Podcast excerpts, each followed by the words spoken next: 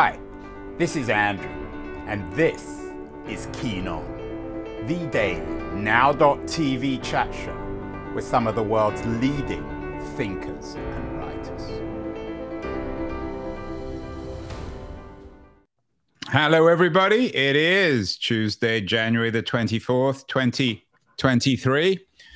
And the news is rather depressing, as so often, um, dominated by stories of political scandal and corruption. Both Joe Biden and Mike Pence have been caught with classified documents being stored in their homes. Meanwhile, um, in Ohio, the Republican Party, or the local party, has been accused of taking sixty million dollars in bribes as a corruption trial opens. Overseas, um, uh, the Ukrainian uh, President uh, Vladimir Zelensky has removed a whole group of top officials in terms of trying to contain a corruption scandal. All over the world, corruption seems to be dominant. In Vietnam, there's an anti-corruption purge.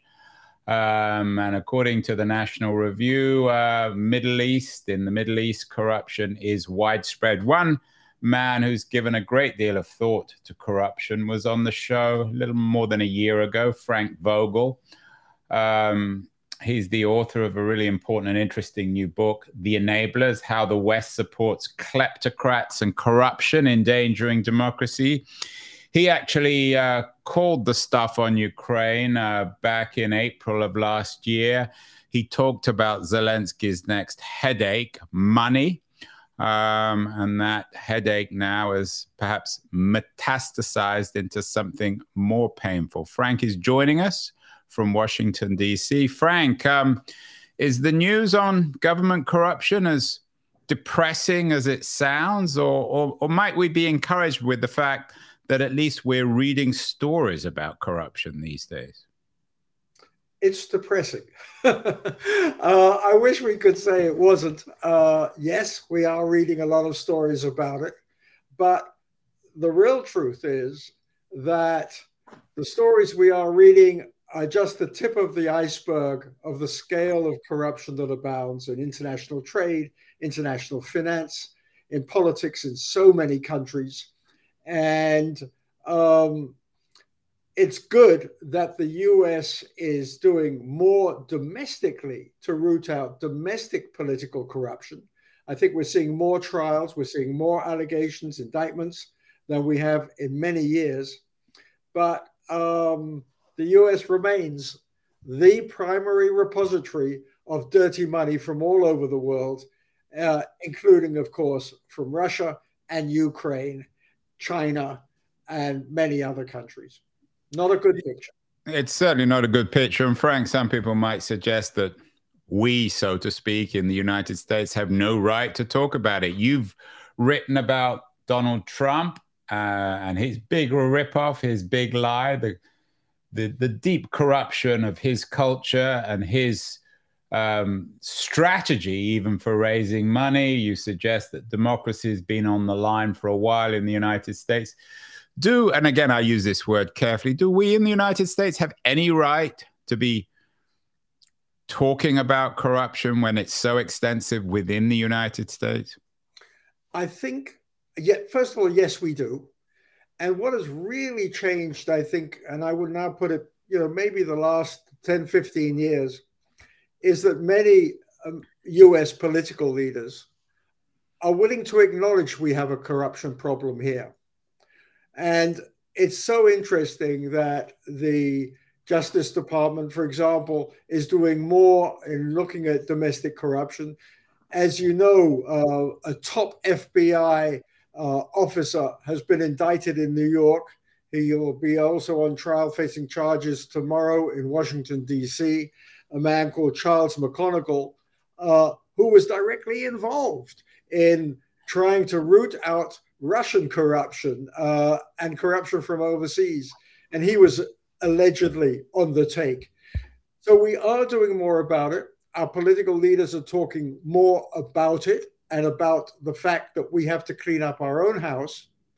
But what they're also doing, and I think this is very, very important, is they're saying corruption is a factor, a contributing factor in the increasing clash between authoritarian governments and democracies.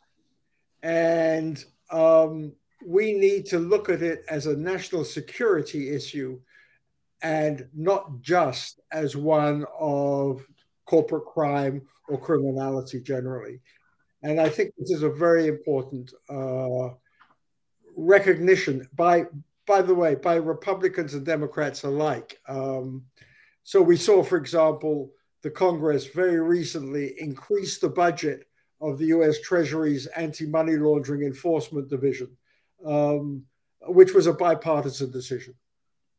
Yeah, you speak about bipartisanship, um, Frank, but the, the finger is always pointing in the other camp when you look at the headlines today about Biden and Pence. No doubt progressives will say, well, Biden didn't know what he was doing and Pence and Trump are corrupt, and Fox News will say the reverse.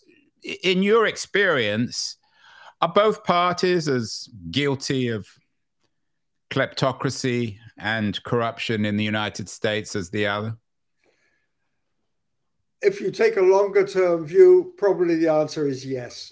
And the reason um, I say it actually in the, in the conclusion of my book is there's just too much money in politics.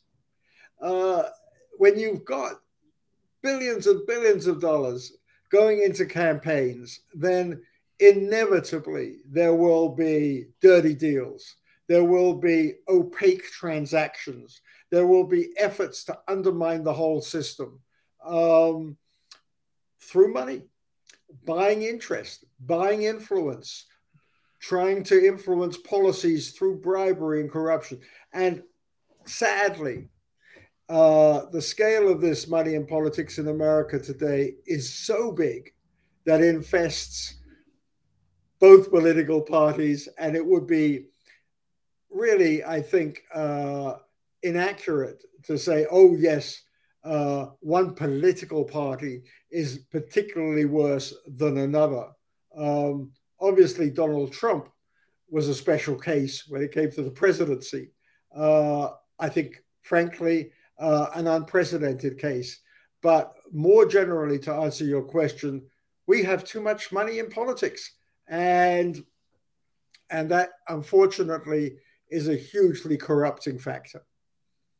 Frank, the law seems to me, and, and you know the law a lot better than I do, seems to be so gray in this area. You talk about paying for influence. The lobbying system essentially legalizes that, doesn't it, in the United States? Yes, but, you know, it's out of control.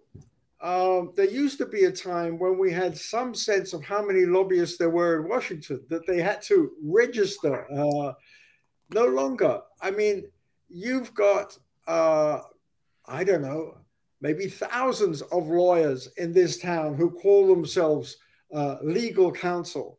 And what do they do? They're essentially representing all manner of special interests in going to see members of Congress, whining and dining members of Congress, and in fact acting as lobbyists. And they are not registering as lobbyists. Um, we uh, we have lost control of that.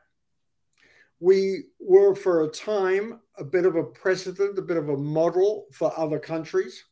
Um, some, the European Union tried to build a register of lobbyists like the U S used to have. We still do, but it used to be effective. Uh, and that register has turned out to be a farce in Europe.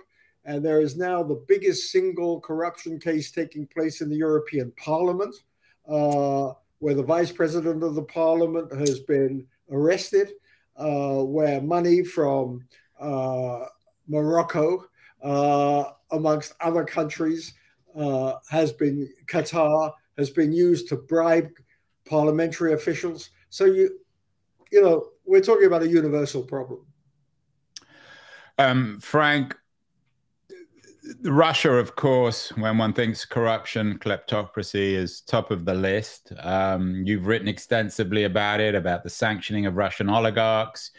You've written about the kind of kleptocratic system that um, uh, that is that is being created by Putin? To what extent are we living in a world of K G B crony capitalism? The Russian invasion of Ukraine uh, exposed something that was sort of known amongst lots of specialists, but really didn't hit the headlines. And that was that the Russian state, which has a direct control over Russian business and the so-called oligarchs, the richest businessmen, it acts basically uniformly when it comes to trying to disrupt politics and security in many foreign countries, including, of course, the United States. And one of the most amazing stories that really hasn't got the headlines, but it will, Uh, was that a, the U S Justice Department brought an indictment after years of research that everybody knew was going on uh, into a Danish bank, Danske Bank. Uh, what had Danske Bank done? It, through a tiny branch in Estonia, in the Baltics, had laundered, wait for it, one hundred sixty billion dollars. That's billion, one hundred sixty billion dollars for mostly Russian clients. Yeah, I remember that story. Yeah, but into New York banks. We knew that Danske Bank had been involved in money laundering. What we didn't know until very recently, until this indictment came down, that was a fully one hundred sixty billion dollars came directly into the U S.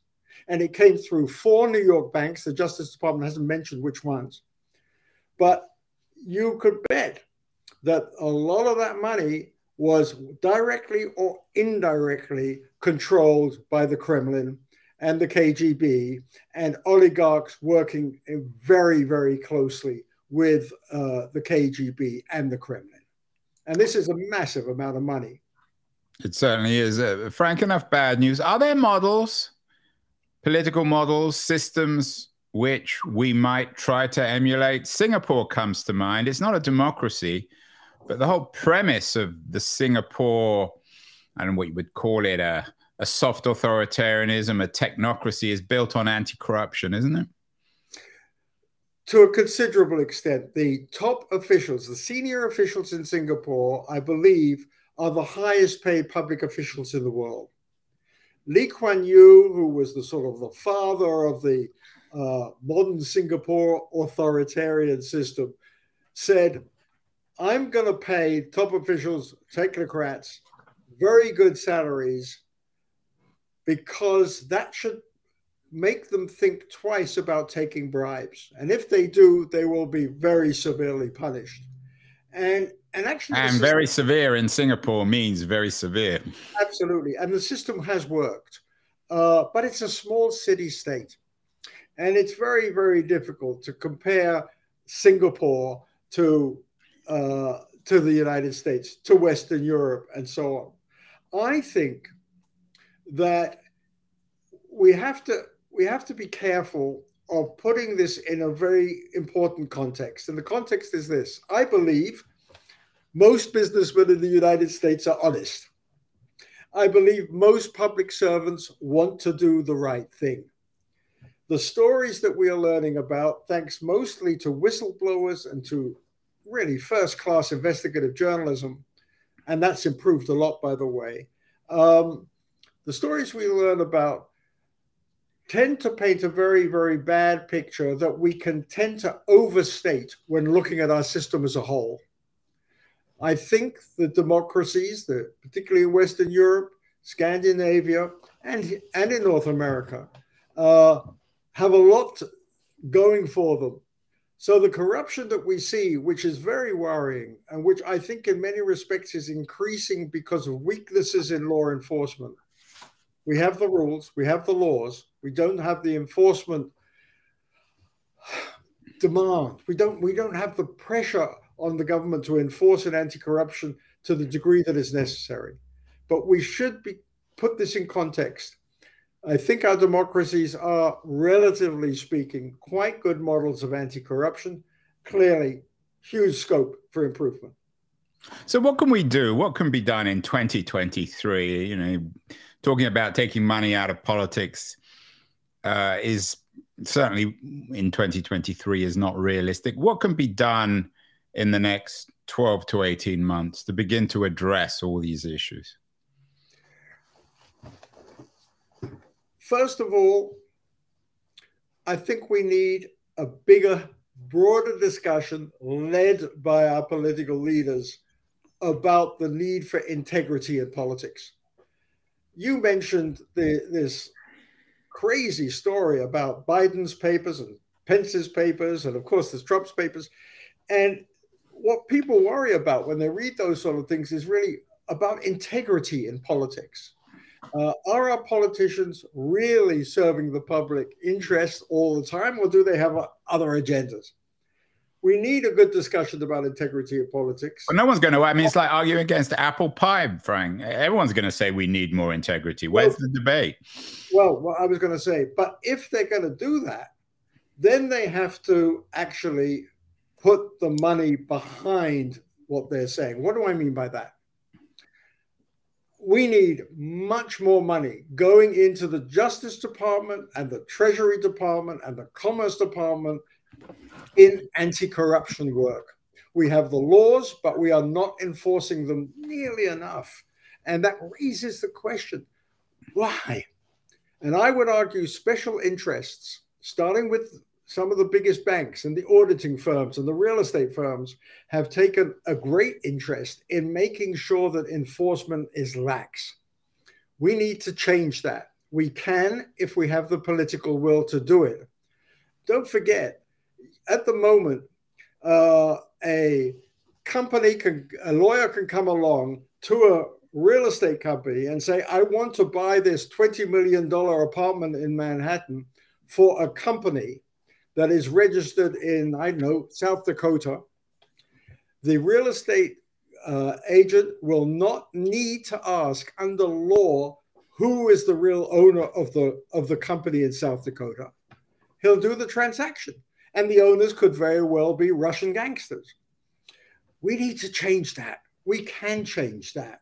So when I talk about our leaders talking about integrity, I mean that they talk about it and then they do something, such as enforcing the laws and modifying the regulations to capture the real estate industry, to capture the art industry, uh, where at so many auctions, pick... famous paintings are going for millions and millions of dollars, and nobody knows who was the seller and who was the owner, uh, the new owner, the buyer, because the auction houses are not under any requirement to reveal that sort of information. We need transparency and integrity, and we know how to improve things, but it's going to take budget resources, and that means curbing the power of the special interests who do not want enforcement. That's domestically. And if I may just add one more thing, Andrew, internationally, President Biden has his second so-called Summit for Democracy, which takes place yeah. at the end of March. Central issue again is going to be international corruption. And this time, this administration and the other governments it's invited have to put on the table actionable agendas, not just rhetoric. They have to say, we will do this and we will put these resources behind it. And um, we'll see if they do. I'm a bit skeptical, frankly. Uh, we'll see if they do. And in that regard, the latest crisis over corruption in Ukraine may be a stimulus finally for some of the Western countries Uh, to say, okay, enough with this. Uh, we really got, have to get much, much tougher. Zelensky, but I believe, wants to do the right thing in anti-corruption. But again, it would really, really help if we provided him with the kind of investigative tools and support and staff, frankly, that he needs to root out corruption in his own government. Frank, you, you said something quite shocking. You suggested that there were banks out there who are actively trying to fight regulation because they are corrupt themselves, or at least they're enabling corruption. I've always, Deutsche Bank, for example, got a terrible press in, in terms of its relationship with Donald Trump. Do you have banks in mind? I mean, are you talking abstractly or concretely here? Because it's a shocking thing to say. You talk about integrity in politics. What about integrity in banking? Bankers should obey the law as well, shouldn't they? Yes, and that raises, you know, takes me back to the, what I said to you earlier. I mean, how can four banks in New York take in one hundred sixty billion dollars of money from Which an- banks were they? Well, the Justice Department hasn't disclosed who they are. Do you have any sense? And uh, are they going to get are they going to get investigated on this? Well, I should hope so, but I'm very skeptical if they actually will. And why are the banks? Let's let's be very clear about this. The lobbyists for the banks come in the, to the discussions from a point of view of saying the less regulation of banking, the better. And they believe, for example, they opposed lots of the provisions of the so-called Dodd-Frank Act after the uh, financial crisis in two thousand eight, two thousand nine, because they didn't want to be constrained in the type of activities they could do. So they're not coming in and saying, hey, we're we're opposed to money law, money laundering rules or things like that. What they are saying is just give us less regulation. Let's let, have, trust us more. God knows why we should do that, because all of the banks that you can think of, almost all of the biggest banks you can think of, have at one time or another been caught in major international corruption or money laundering cases. And it's the incentives in the banking system and in our whole financial system are based on short-term profit maximization in order to boost share prices and boost bonuses. And when that is the incentive in the across the financial sector, then what's going to happen? People are going to take risks because they don't think they're going to get caught. And all sorts of bad things happen as a result. You mentioned earlier the Goldman Sachs case. That was just one. Danske Bank was another. B N P Paribas of France was another. J, uh, J- these are, the thing, that, the thing so, that's so shocking is that the banks take our best graduates from Georgetown, where you are in D C, and Harvard and Yale and Stanford. Our smartest and supposedly most responsible kids go into banking. Yes. Why isn't there more intuitive morality when it comes, for example, to that case you brought up earlier about the one hundred sixty billion dollars um, being sent into the United States from the bank in Estonia? Isn't it a moral responsibility of the bankers when they're taking this money to figure out where it's coming from? one hundred eighty billion dollars coming from an Estonian bank would inevitably raise the alarm bells, wouldn't it? It's not a moral, not only a moral responsibility, it's a legal responsibility. There are requirements. Uh, on comp- uh, yeah, I mean, are they required? Would a bank take in that money from the Estonian bank? Is there a legal requirement they understand where the money is coming from? Of course, and they're not doing it. And and to the and what they do is they say, oh, here's a whole lot of money coming over the transom from some Russian interest, we don't really know who, will send a report to the Treasury Department that there's a suspicious transaction. But they'll still go ahead with the transaction. And when the Treasury Department gets hundreds of thousands of these reports of suspicious transactions, it's overwhelmed. Totally, totally overwhelmed.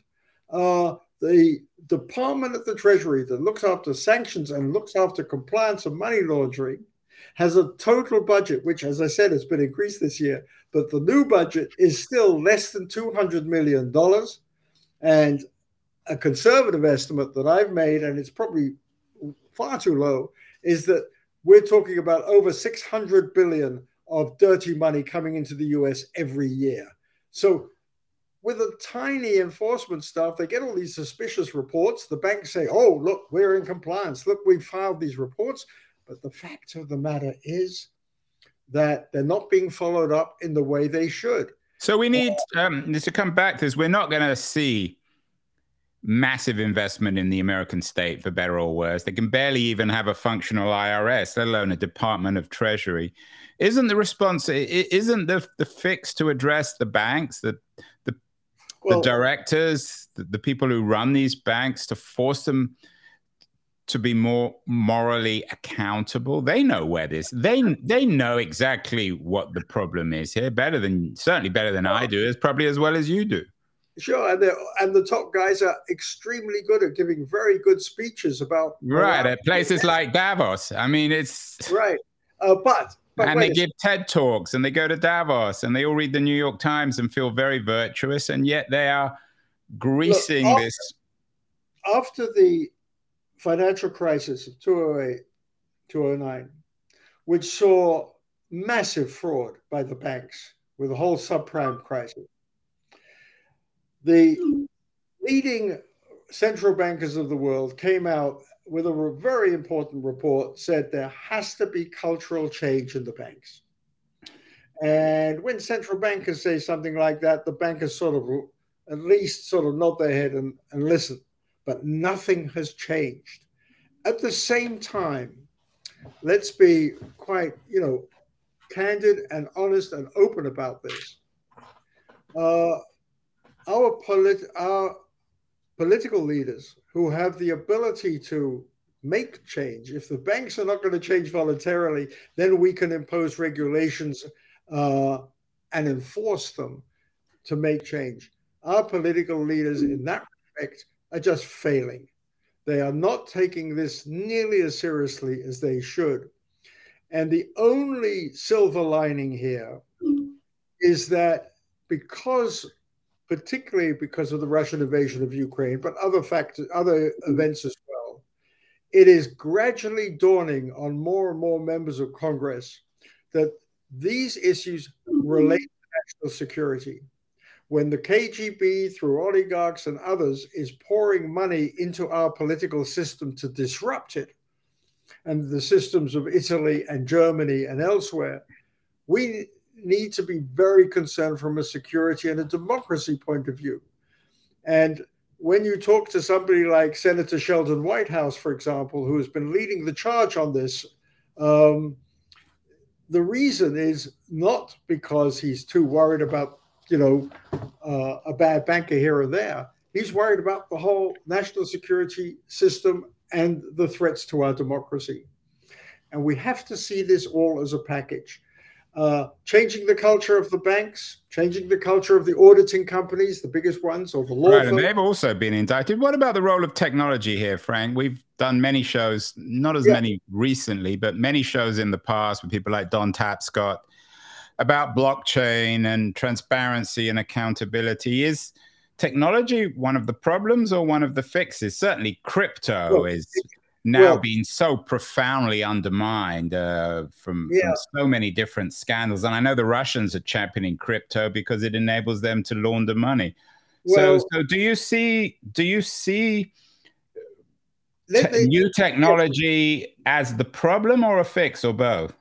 Oh, it definitely could be a fix. Um, there, two years, well, a year and a half ago, the uh, Corporate Transparency Act was passed by Congress, bipartisan support, and the regulations have now been approved by the U S Treasury. And what does that do? It says that all of these offshore holding companies and the South Dakota and Delaware holding companies where you could never find out who the real owners are, it says now regulations are going to force those companies to reveal who their true owners are. Now, when you've got several million of those companies, the only way you can enforce is by applying really good artificial intelligence systems and algorithms to, to, to go right through all the data, millions and millions of pieces of data, in order to f- search for basically well-known crooks, oligarchs, and others uh, who may actually be the beneficial owners of those companies. And if we apply that technology, uh, and there's a great hope that we will, and by the way, the same systems are now being introduced across Europe, uh, we can make a difference here. Um, it'll take time, though, but certainly... certainly. Well, Frank, let's end with... A lot of people are going to be...